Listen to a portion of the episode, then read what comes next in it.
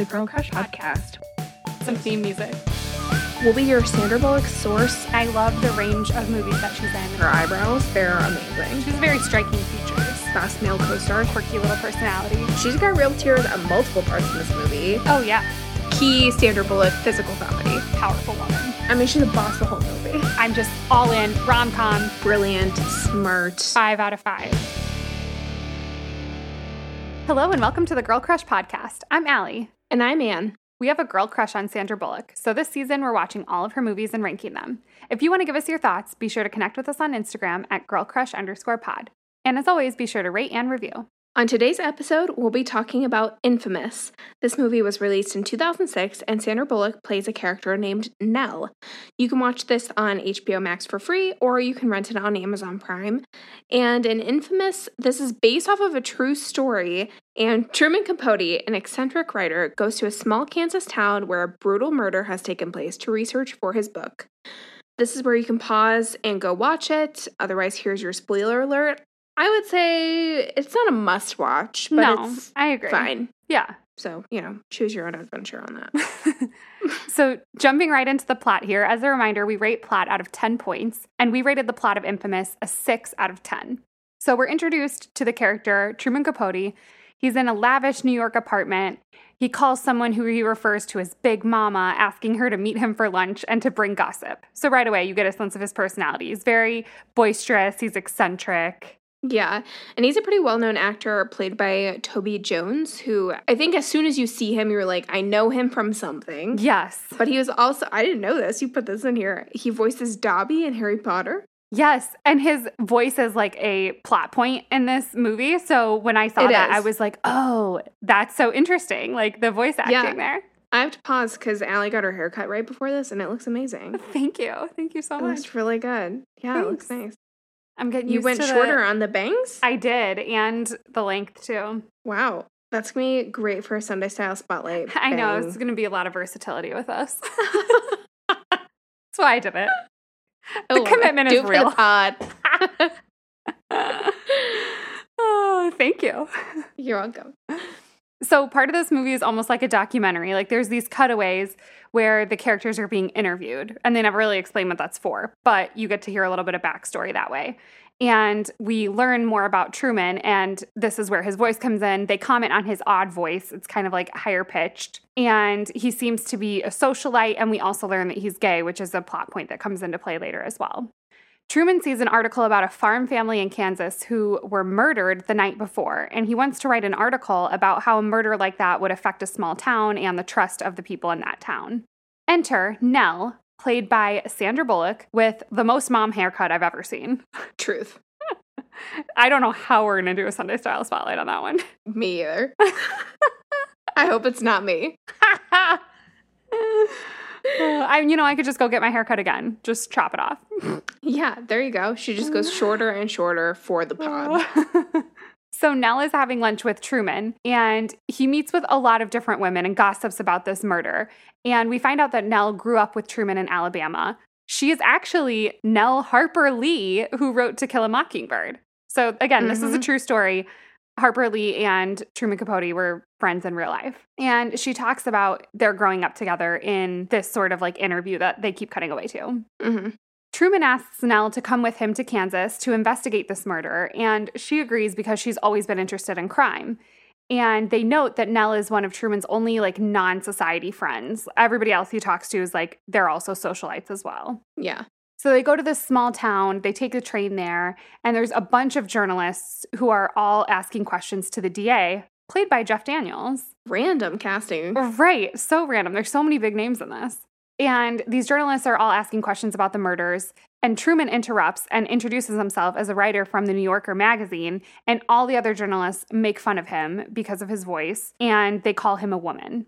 Nell warns him, like, hey, we're in this small town. You need to be a little bit more discreet here. And they start to try to ask townspeople about the murders, but no one really seems keen to talk to them or about the murders with them or anything like that. hmm Truman is trying to get more information, but the DA won't let him near the murder scene. So Truman calls in a favor to some of his, you know, high rolling friends and is able to see the home where the murders took place. And the house is like very eerie. He notices the phone wire has been cut. He walks through the house, and pretty much it has been like untouched since the crime. And the basement steps even still have bloody footprints on them. Nope. No, thank you. But also, I love it. Would you, so you're a true crime fan, would you ever go like walk through a murder house? Fresh, a fresh murder house? Um, I that's a weird question. I've never thought about that. I don't think I would actually want to be there. I would Yeah, just want to watch the think I would either. documentary on it. I feel like it would be a little too real, maybe. I don't yeah, know. Yeah, yeah. I wouldn't. I would be very intrigued by it. Like in another life, I would love to be like a forensic scientist or like a crime scene investigator. I think you'd be so great at that. Thank you. But in my current life, I don't think I'm mentally prepared to walk through a murder house. That's fair. So, as they're going around the town, the DA's wife sees Truman at the grocery store and asks him and Nelle, who she mistakenly refers to as Mrs. Capote, to come over for Christmas dinner because Nelle and Truman have decided they're staying there over the holiday to continue researching for the book. So this takes place in like the early 60s, and this conversation takes place in front of this giant pyramid of Velveeta cheese, which I don't know why that's so funny and memorable to me, but it's kind of hysterical for some reason. It is. Do you like Velveeta? Only, uh, listen, anyone who tells you that they don't like Velveeta is a liar. Honestly, I love it. Velveeta, Rotel, toss it Yes. in a crock pot or in the microwave and dip some tortilla chips in it. It was like the treat of my childhood. like, do I care that it's 90% plastic? No, Do not care. don't care. Also, Velveeta is my quick mac and cheese go to brand. Oh, interesting. Yeah. There's just something about it. It's very nostalgic. It's a brand that has survived and thrived, one might say. They're seriously thriving. They are. Yeah, I love Velveeta. It's delicious. So they go over for this dinner, and Truman and the DA, Dewey, and this other man are kind of sitting in awkward silence in the living room at first until Truman starts telling stories. He starts name dropping, and the guys in the room become totally hooked. And Truman's just like life of the party telling all these stories. And by the time they leave, everyone seems like really good friends. Mm-hmm. And news starts to travel around the town about Nelle and Truman and presumably all the famous people that Truman knows. And dinner invitations just start pouring in. and as they become more acquainted with people in town, they start to get more details about the family who was murdered, who seem to be beloved in the town. And one thing that they find out is that the mother, Bonnie, was a little bit off and didn't want to see people lately. And one friend says it was just menopause, but Truman says that would be a little boring for his novel. Hmm. So get a little bit of insight into how he likes to write and like things that he might pick and choose to put into his book. Nelle is surprised because she thought they were just coming here for an article, but he reveals he thinks it's more than that. He thinks it could be a book. Mm-hmm. And she says that the truth is enough and he shouldn't be adding fiction to this true event. And they kind of argue a little bit about the integrity behind reporting, which, by the way, is part of what happened in real life. And some of Capote's works have been criticized for that reason. Interesting. Yeah.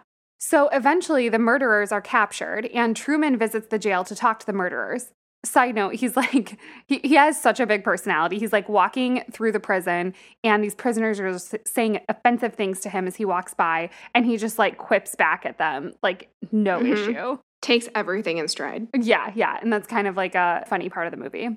And Truman offers the murderers royalties in exchange for letting him write about them. And he slowly starts to get details from each murderer. And he's becoming kind of close to these guys as well. He's like hanging out in their cells with them and just like connecting with them. But at one point, one of them gets mad and says that he's not just a character. And Truman tells him basically, like, you can either be involved in this and frame it the way you want to, or I'm just going to do it without you. As they start to connect, Truman seems kind of enamored with one of the murderers, Perry, by the way, played by Daniel Craig. I just saw this. I had no idea that was Daniel Craig. Are Really? you kidding me? Yes. I had no clue. I James Bond no himself. Clue. Wow. I know. Uh, Now I want to go back and watch it. And watch it again. I know. This cast is like so odd. Very interesting. Yeah. totally. I had no idea. Wow, I'm shocked. So, after staying in this small Kansas town for a long time for research, Nelle and Truman leave. But Truman is still like, communicating with the murderers, who, by the way, we named Perry. The other one's name is Dick. and he's trying to get them to like him all the way from New York so he can continue getting information from them. So he's like sending them dirty magazines. And Perry writes back pretty eloquently that he'd rather fill his time with beauty and good stories. So Truman decides to send Perry his own books. And Perry writes back that he ultimately didn't like the books because the writing lacked kindness, which I have to say is kind of ironic coming from someone accused of four murders. Uh, yeah. So Truman goes to visit Perry again to confront him after this, saying that his book was a work of art. And Perry said he felt like Truman was sneering at the characters. And so he becomes reluctant to let Truman write his story because he doesn't want to be portrayed that way. Mm-hmm. So Truman takes this time to confide in him about his own personal tragedy to try and make a connection with Perry. And finally, Perry seems to get back on board. But the next day, Perry goes back on what he shared with Truman and he decides he doesn't want other people to read about him or his life. So he's they're really like flip-flopping back and forth here. Truman's trying a lot to get this guy on board. Mm-hmm. And Perry at this point then tells Truman about his childhood. And we learn his mom was an alcoholic and his father was abusive and then out of the picture. And Perry tells him a lot of sad details, but he tells Truman he doesn't want to look like a crybaby. But Truman reassures him that people seeing this side of him will make the public understand that he's someone who has suffered and give him like a backstory essentially. Mm-hmm. And Truman tells Perry he respects him, which really seems to touch him. However, when Truman arrives to Perry's cell the next day, Perry grabs him and like gags him, super upset because one of the guards told him that Truman's book, which Truman said would be sympathetic, is actually called In Cold Blood. Not the most sympathetic. Right, exactly. So Perry almost assaults him, but stops and says, I'm not going to, but look, that's how your title made me feel. And he makes Truman look in the mirror when he's like shocked and afraid. Yeah, Yeah. exactly. So Truman leaves kind of suddenly. He's a little bit shaken, but he comes back later and tells Perry that in cold blood has a double meaning. It's a condemnation for the prosecutors wanting to kill him and because of the crime that he and Dick committed. So he tries to kind of smooth things over. Because the prosecution is seeking death penalty for both of them. Yes. Right. Yes, thank you for saying that. So Perry eventually gets on board again and he opens up to Truman about the murdered family. And originally, they had wanted to break in and steal this safe that they thought was there. But they went in, found out that there was no safe with money in it. And he said that he had wanted to leave, but Dick wouldn't allow it because the family had already seen their faces. And Dick egged Perry on so much that Perry snapped and killed the son and father, and then made Dick kill the mother and daughter. Ugh. So awful. So next, Truman and Nelle meet, and she asks how the book is coming. And he says that it will end better if the jury decides on the death penalty. Oh my God. Because it'll be like a more dramatic ending. Yeah. And he just says this so casually after spending all this time making a connection with these guys. So you just really start to wonder like if any of their connection is even authentic. And I think we have to say, right, like Truman is very drawn to or even attracted to Perry. And so Yes. he's kind of having, right, like these conflicted feelings about Perry as well, where he's Right. like, He's like totally enamored by him. he totally is. Yeah. And so it's a very interesting. I don't know, it's very interesting like their conversations and and the way he handles himself around Perry and then the way that he acts whenever he's talking to his socialite friends or something about the book or about the case because it's Yes. kind of stark differences. Yeah. And it's hard to tell which one is really him. Right. So the time for the trial comes. The jury declares both the guys guilty, and their sentence is to be hanged to death. And Perry says that death is fair. He's like, death is not punishment, and neither is jail. He says punishment is looking for someone your whole life and then finding them and not having them. Mm, AKA, bomb dropped, he's in love with Truman. They confess feelings for each other and they kiss. wow. Wow. But at this point, our notes are like, wait, is Truman lying? Is this just for the book? Like, what are his intentions here? Or is he truly experiencing those conflicting feelings? I think he is. I do think he is experiencing conflicting feelings, but also the way his character is, he's so there for the drama of everything, right? Like Yes. He wants everything to be more dramatic. And so putting himself in that vulnerable position in a way kind of subjects him and makes him the center of that drama, which Right. I don't think to him is the worst case scenario either, right? Yeah, that's probably true. Can't tell though, who knows? Yeah. so the interview montages come back talking about Truman just completely throwing himself into this book after the verdict, trying to finish it. And the trial was done by 63, but needed an ending, and various appeals took five years. And Truman seems torn in like wanting to publish his book, but knowing that once he publishes it, that means that Perry will be dead because he's essentially waiting for that to happen before he finishes the book. hmm Meanwhile, Perry and Dick are both allowed one person at the hanging, and they've both chosen Truman. I don't know if I want to include this or not because I don't know how much we want to talk about the death penalty, but hanging seems like a French Revolution style execution. It really does. And looked this up. The last hanging in the United States was 1996. That's crazy. Isn't that insane? It seems wrong. I know. It's crazy. Mm, that's all we'll yeah, say about that. it's horrible. It's horrible. also, kind of crazy to me that both of these guys have chosen Truman to be the one in their hanging with them. Like, in one way, it's sad because it's like, do they really have no other family or loved ones that they would want there? Or maybe they are trying to save their loved ones from that. I don't know. But at the end of the day, like, Truman's an author, you know? hmm I get Perry choosing him, but Right. Dick's not like a huge part of the story. So, Yeah, that seems odd. like, they didn't seem that close. So, yeah, it does seem Yeah, kind of totally odd that he chose him as well. I guess Perry makes sense if they confess their feelings for each other. So Truman asks Nelle to come with him, but she says she can't. And she asks if Truman and Perry are involved, but Truman doesn't really answer her. And Nelle still won't go with him. And Truman is like very reluctant to go. He really doesn't want to be there. But when he gets there, he tells Perry that he should apologize when they ask if he has any last words in order to bring some humanity back to himself. They then have to say their goodbyes, and Perry says adios, amigo, and kisses Truman on the cheek. But something interesting here in a flash forward conversation, a friend asks Truman if Perry said anything to him at that moment, and he lies and says, He said he loved me and he always had. Oh, Truman. Seriously. So, time for the hanging, and Dick is hung first. And for over 15 minutes after the hanging, the doctor is still hearing a pulse. That's horrifying. Horrifying. Again, why this method seems so archaic. It's insane. It does. Yeah, it seems cruel. Yeah. And they all just like stand there, keep checking and like waiting for him to die. It's honestly really hard to watch. It is. And then it comes to be Perry's turn. And when asked if he has anything to say, we don't hear his answer. We just hear a voiceover of a song Perry recorded for Truman. But we see another flash forward conversation, and Truman says that Perry did apologize. But the DA, Dewey, says that Perry didn't say anything. So again, Truman's kind of changing the story for what he wants his book to say. hmm So at the end of the movie, we hear that Truman's book was a huge success. He became incredibly rich, and Nelle says that Truman has never been the same. And we learn that he never really wrote again. Perry left everything to Truman, including a guitar and his own artwork. And the movie ends with Truman asking a friend to go to lunch, though in a much less boisterous way than at the beginning. And we see that he seems to clearly have lost a part of himself. hmm So that's how the movie ends. I would say it's a pretty depressing movie and it's also pretty boring, which I think is why we didn't rate it higher than we did. Yeah, it seems like there's so much opportunity to make this movie more exciting. And it Right. just, yeah, it was kind of slow. Right. It felt like it could have been 30 minutes shorter and still gotten everything across. Yep, agreed. Like we were making notes during it saying, we're bored. Yeah.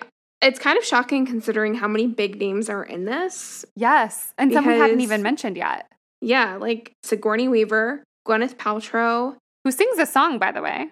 What does she sing? She's the singer in the very opening scene, which I didn't mention because it was irrelevant to the plot. But oh, yes. yeah. And then we already mentioned Jeff Daniels, Daniel Craig. I mean, like, there's a lot of famous people in this, and it just, Mhm. it needed more. Yeah.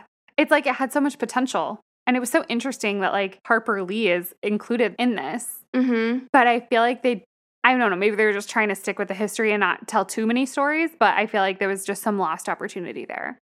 I know. I always feel bad saying that true stories are boring, but they could be told in a more compelling way, Exactly. Right? Exactly. And something kind of interesting, I was reading up about this, and Harper Lee and Capote's relationship kind of ended, like their friendship kind of ended because Harper Lee became so successful and she had so much fame that he got really jealous. Oh, that doesn't surprise me. No, yeah, exactly. From the way they portrayed her personality. She has a quote saying something like, The biggest mistake I made in our friendship was becoming a successful novelist. Well, that's a bummer. Yep. so, yeah, pretty depressing, but it's an interesting story. It is an interesting story. And it's, I mean, if you like true crime, this is again, you know, similar to The Vanishing. this is an opportunity to kind of see inside the head of someone who would do something so terrible Yeah. in a way, which, you know, some people find that fascinating. So if you Right. like that, then you might like this one. I think if we had to put this in context of Jennifer Aniston movies, it's like the thin pink line meets she's funny that way. yes. That's the movie mashups I would choose. I love it. Yeah, I feel like our negatives were all just like kind of slow Yeah. and depressing. Right. So for Sandra's character of Nelle Harper Lee, uh, we gave her 5.25 out of 10. There's just not a lot about there's like not a lot to say about her. Like We're not reading Harper Lee in real life, okay? right, right.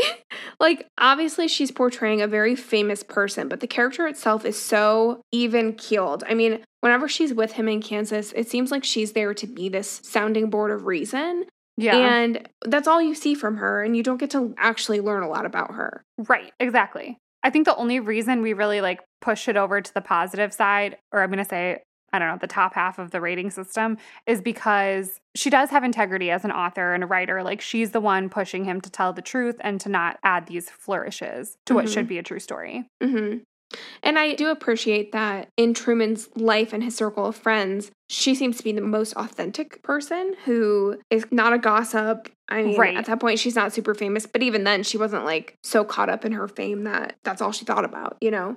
Yeah, exactly.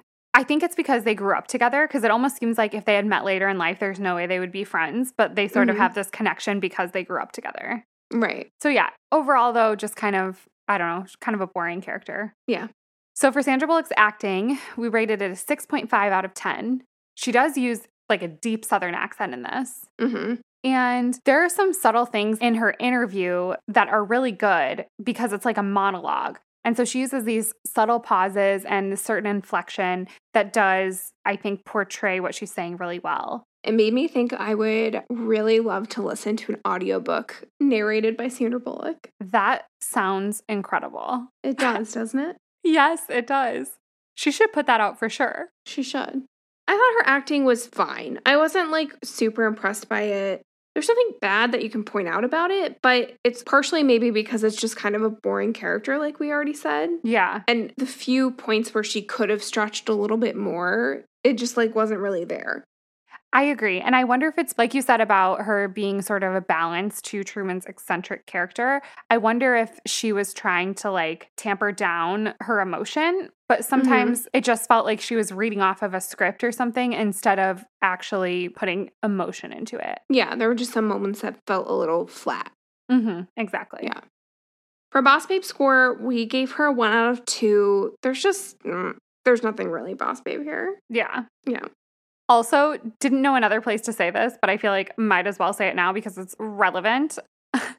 Her haircut looks like every one of my friends' mom's haircuts, like from 2006.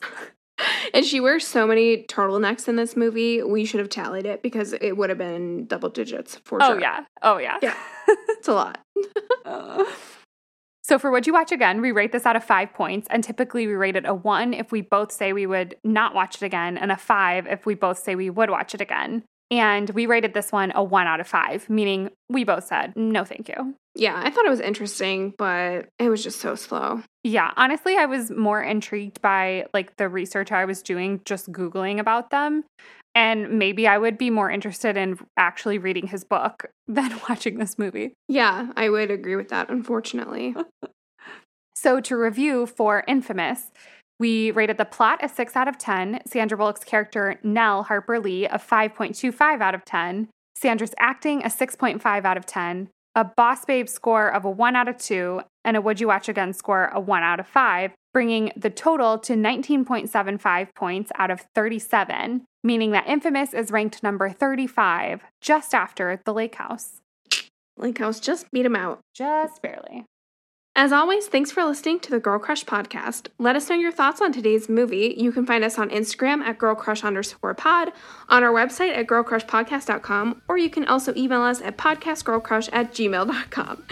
Tune in next time when we'll be talking about While You Were Sleeping with a very special guest, Carrie Francis from the movie Knives Out. So excited! Whoop, whoop, whoop. She loves Sandra Bullock. She loves this movie, so it's going to be super fun to have her on. Can't wait. Yeah, we're very excited. Awesome. Bye. Bye.